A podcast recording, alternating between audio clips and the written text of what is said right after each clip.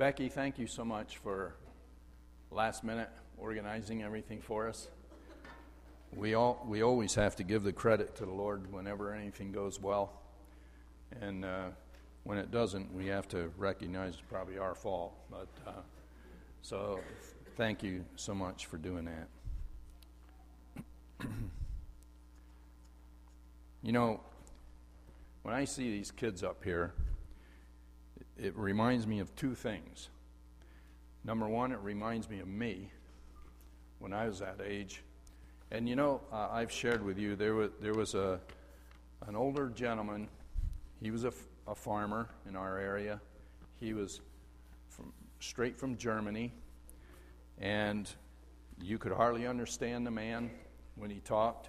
But he was my Sunday school teacher for a number of years, and that man was so patient with me. Uh, anything that God did in my life during those formative years, uh, apart from my, my parents, uh, I attribute to that man because of his patience with me. So I, I always remember that, and that's why I love kids, and, and uh, I, don't, I don't care how bad they are sometimes. Um, they, you never know what God's doing in their hearts. And another thing is because it reminds me of our kids, especially when I see three little girls up here. I remember one time uh, in Spain, I was speaking, it was in our evening service. I was speaking, and our middle daughter was sitting with a friend. And her friend's name, by the way, was Sylvia. And uh, so Anna was sitting next to Sylvia and those two, I'm telling you, they, they were having their own convention. I mean, they're just back and forth. And, and so I just stopped. I just stopped speaking. And I looked right at them. And honestly, it took almost a minute for them to realize I wasn't, voice was not happening. And all of a sudden, our daughter looked up and the terror in her eyes. she knew she was in trouble. But you know, we still can talk about the things that God was doing in their hearts during all that time. The things that God was doing in my heart when I was so mischievous and bad and misbehaving, and, and yet things that, that were, were penetrating and that I was hearing. And the same is true with our kids. So don't give up on them. I don't. I don't give up on them. Don't give up on them. If they're misbehaving and running all over the place, that'll, that'll pass. I think I got over it probably when I was about a sophomore in high school.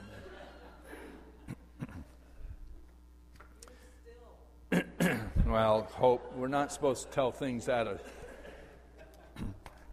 all right. You know, I, I, I am very, very excited about today. Uh, we, we have been setting aside today uh, and calling it Leadership Dedication Sunday. And today is a very special day, and we're going to go back to something that I shared with you. Of course, it's going to have a little different take on it today. But we're going to go back to something that I shared with you the very first Sunday Hope and I were ever here. Uh, September weekend of September 14th of 2012. God had put something on my heart to share with you that day, and uh, by the grace of God, uh, that was not the only time we were here with you. We came back about a month later and have been with you ever since. But I shared some things with you that very first time that I'd like to revisit today. But again, it's going to look a lot different than it did then. You do have an insert if you'd like to follow along because I'm going to be moving around a little bit this morning. I'm not going to be in any one passage, but if you want to follow along in your insert, you'll be able to kind of keep up to what I'm going to share before we move into another very special part of our service. You are probably, all of you, to varying degrees, aware of the account, the biblical account that we find in Genesis chapter 11 about the Tower of Babel. And you know basically the story where uh, people got together and they wanted to build a tower that would go to heaven, and God looks down from heaven, and he, it's kind of humorous. We see God's humor. God looks down from heaven, and, and these people are down on earth, and they're saying, Let us, let us, let us do this, let us do that, let us do the other. And then we see a scene in heaven, and God says, Let us go down and confuse their languages. And so, uh, it, really, uh, if you had been a fly on a brick that day, it probably would have been kind of humorous to see what God did there.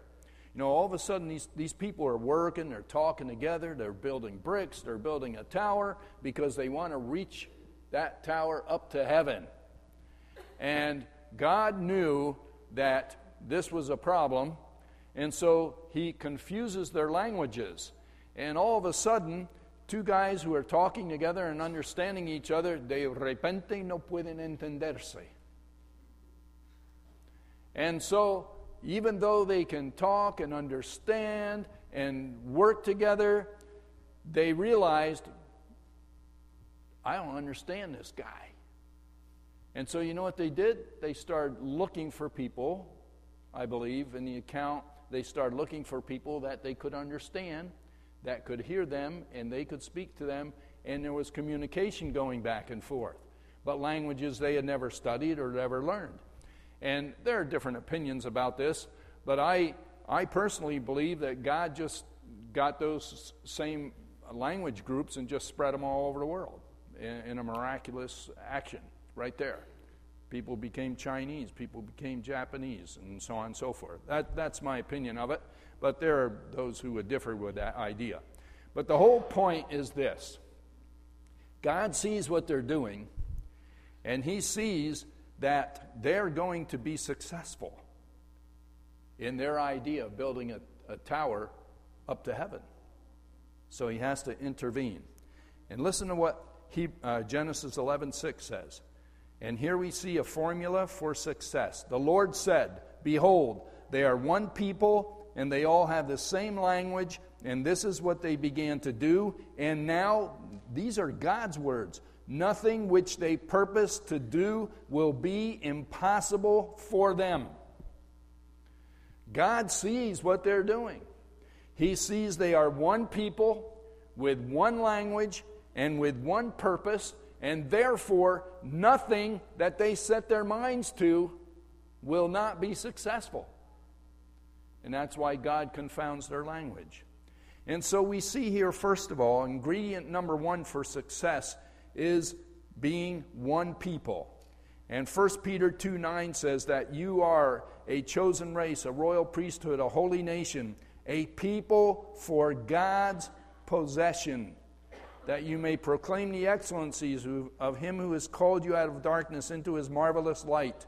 For you once were not a people but now you are the people of God.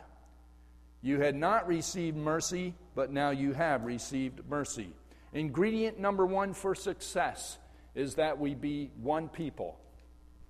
And then, ingredient number two for success one language.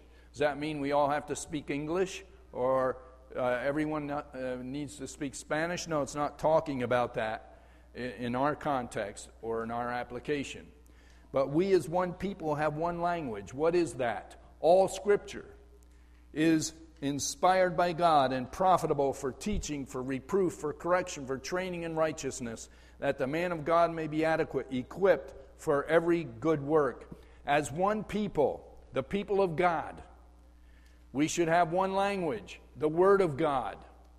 And as one people with one language, and then ingredient number three for success, one purpose, there is no limit to what God can do.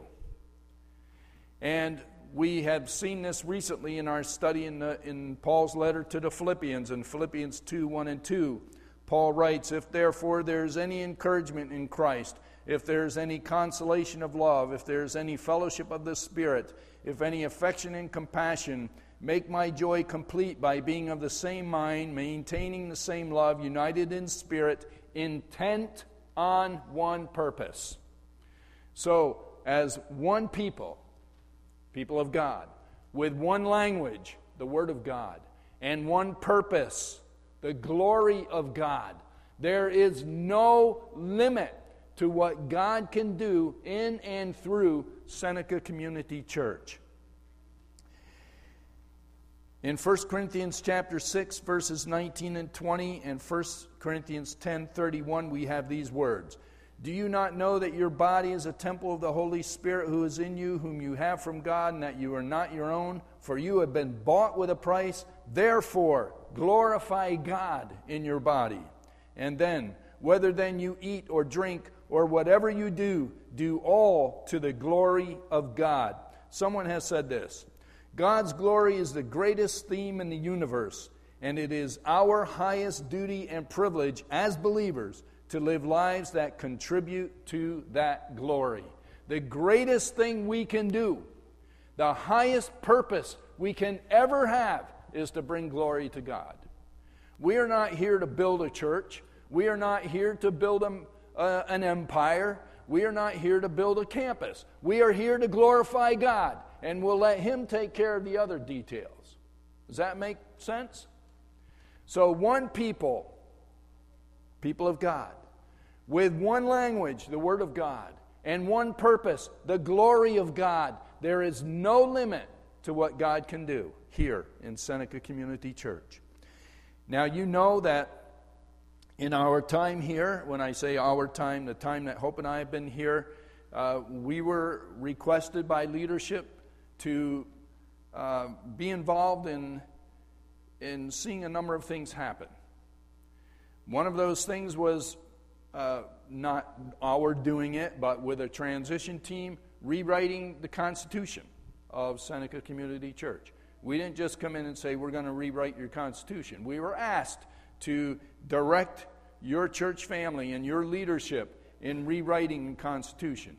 Part of our Constitution that we adopted back in December unanimously reads The purpose of Seneca Community Church is to glorify God based on 1 Corinthians 10:31. Whether then you eat or drink or whatever you do, do all to the glory of God. As one people with one language, we have one purpose, the glory of God. And now uh, we shared this back in September of 2012. We'd like to consider and reconsider signposts for success. And this is where you'll see actually quite a bit of difference between that message and this one because then we were looking forward and now we're looking back and forward. But signposts for success, the four R's. How to glorify God as a Seneca Community Church family. Signpost number one by rediscovering mission. By rediscovering mission. One of the most observable principles of physics is the law of entropy. Things that are left to themselves will degenerate and become useless. Sadly, many of today's churches no longer are rooted in the Great Commission that we find in the Word of God, and as a result have gradually succumbed to spiritual entropy, where things have degenerated and become useless. We need to be reminded of the content and the importance of what is referred to as the Great Commission. Now, uh, we see in the Gospel of Matthew, the Gospel of Mark, the Gospel of Luke, the Gospel of John, and the book of Acts, where we are told repeatedly that we are to go and make disciples. And the emphasis there is more as you are going, make disciples. So the emphasis isn't so much on go as it is at on as you are going, as you are living your lives, as you are fulfilling ministry that I've given to you. Make disciples. And so, by prayerfully rediscovering the mission Christ has for Seneca Community Church, can encounter the seemingly inevitable slide towards spiritual entropy and thereby glorify God. You know, any church, it matters not how successful a ministry has been in the past or how unsuccessful. It matters not how large or small a ministry is. Any ministry left to itself, and any ministry that does not focus and zero in on our mission of getting Christ out to those with whom we live and work, we are going to fall into spiritual entropy. And you know, it doesn't matter who founds the church, it doesn't matter the, the caliber of spiritual leadership in the past. Paul is a perfect example. Paul was instrumental in working with others and seeing the church in Ephesus founded. Well, you get to the book of Revelation, and Ephesus is in big, big trouble. They have fallen into spiritual entropy. So, even a godly man, one of the godliest men, being involved in, in working with the founding of a church is no guarantee that that church will be a God honoring ministry in the days ahead. No guarantee whatsoever. It is what we do with the Lord on a daily basis.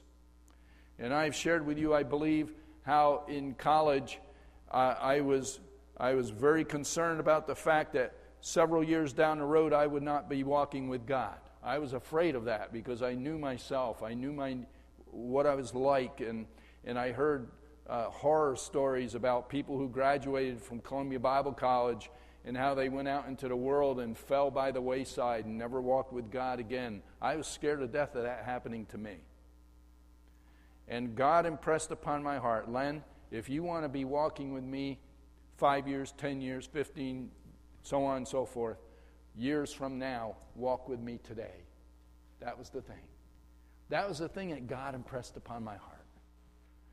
And by the grace of God, it's been over 40 years but it's been one day at a time. Getting up in the morning and saying, God, please let me walk with you today. I want to live for you today. Not, Lord, I back in, in 2014, I want to be walking with you. That wouldn't have worked. It wouldn't have worked. How can Seneca Community Church be a successful church in the eyes of God? by rediscovering mission and by realizing the mission that God has given us, the Great Commission, as spelled out in Matthew, Mark, Luke, John, Acts, and throughout the New Testament. So, signpost number one to how to glorify God as a Seneca Community Church family, rediscover mission. Signpost number two, by returning to mission. This is in your notes. Prayerfully taking an active step of reshaping original mission into clear, compelling biblical words can result in its being adopted and applied by all who are a part of the Seneca Community Church family, thereby glorifying God. Again, referring to the Constitution that has been rewritten under the direction of your leadership and the transition team, we now have in our Constitution the mission of Seneca Community Church is to know Christ intimately, to serve Him faithfully, and to proclaim him effectively based on Matthew chapter 28, verses 19 and 20. Jesus came up and spoke to them, saying, All authority has been given to me in heaven and on earth. Go therefore and make disciples of all the nations, baptizing them in the name of the Father and the Son and the Holy Spirit, teaching them to observe all that I commanded you. And lo, I am with you always, even to the end of the world. Signposts for success how to glorify God as a Seneca Community Church family. Signpost number one, by rediscovering mission. Signpost number two, by returning to mission. It's one thing to know what God wants us to do, It's another thing to do it. Does that make sense? It, it, it's not just enough to know, it's to be committed to what God shows us. And so, as we saw in the Word of God, Matthew, Mark, Luke, John, Acts, we need to be involved in mission. Well, by the grace of God, we have reorganized for that so that we might, according to the Word of God and according to our Constitution, know Christ intimately, serve Him faithfully, and proclaim Him effectively. Signpost number three how to be to glorify God as a Seneca Community Church family by reorganizing for mission. This is in your notes. Prayerfully developing a God honoring strategy which involves purpose, mission, core values, vision, statement of faith, constitution, leadership model, and partnership will result in our experiencing the joy of the Lord as He builds His church here in Seneca Community Church. Boy, what, what a blessing it is. What a blessing it is. I, this morning, as, as we sang that, or listened and sang in our hearts to that second song, I, I was fighting back the tears. It talks about scars and struggles will come, and they do. They come in life, and they come in ministry. But you know, looking back, it hasn't been all smooth. Been a few bumps here and there. But you know, looking back, look at what God, and that's the emphasis, look at what God has done purpose, mission, core values, vision, state, or, um, statement of faith, leadership model, partnership, all these things that God has done. A little bumpy once in a while, but God has done it. And He has enabled us as a church family to reorganize for mission, to have a clear perspective of what He desires. And He has raised up godly leadership, as we will be celebrating in just a short time here. Signposts for success. Number one, rediscovering mission. Number two, returning to mission. Number three, reorganizing for mission. And number four, rededicating to mission. Brief summary of the book of Nehemiah. Remember Nehemiah? we were in Nehemiah way back when. Well, a brief summary of the book of Nehemiah. Nehemiah is serving as cupbearer to to King Artaxerxes of Persia. One day, some visitors come and they have survived the captivity and they share with Nehemiah how Jerusalem is in great distress. Walls are broken down, the gates are burned. And Nehemiah says, Oh, tough luck, guys. Sorry about that. No, no, no. We see where Nehemiah, we are told in Nehemiah chapter 1, he wept, he fasted, he prayed, he planned, and he requested and was granted permission to go to Jerusalem and help his people. And then in Nehemiah chapter 6, we find that the wall was completed in 52 days. Amazing. Especially as you read and remember through the book of Nehemiah. Remember, there was a, a time there where they had a weapon in one hand and a tool in another. You remember that? And that was because of the enemy. And whenever we're involved in God's work, the enemy's going to come. Sometimes it comes from inside, sometimes it comes from outside. But count on it, the enemy will be there. He doesn't want to see God's work prosper. He doesn't. And so he'll do what he needs to. Whether from inside or from outside, the enemy was there. And so these people are building the wall with, whoop, with one hand and holding a weapon in the other.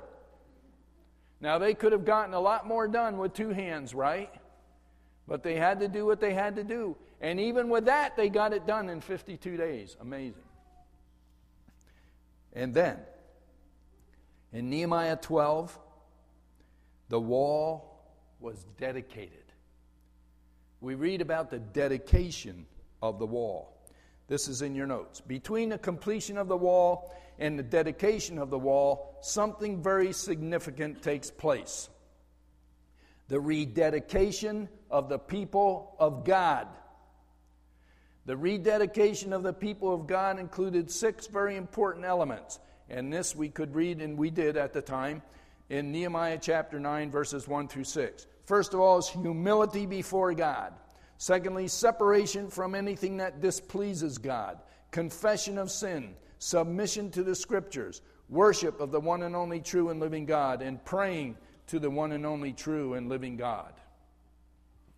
And then this is in your notes as well. Prayerfully covenanting to work together as members of the same body can result in taking positive steps and establishing momentum as a Seneca Community Church family to the glory of God. Now, back in September of 2012, this is what God had put on my heart for us to claim as we looked to the future in, in the event that God would, would bring us back to be with you. And now, looking back, we can see what God has done. It's exciting, don't you think? And He has done it. That's the important thing. God just so happened to want, hoping me to be here with you. But when He's in it, it could have been someone else. It matters not. The point is that God has done this work, and that's why it's worth something. And as long as God is in it, one people, with one language, with one purpose, and really being committed to mission. The mission that He has given us. We cannot help but be successful in His eyes. Very exciting.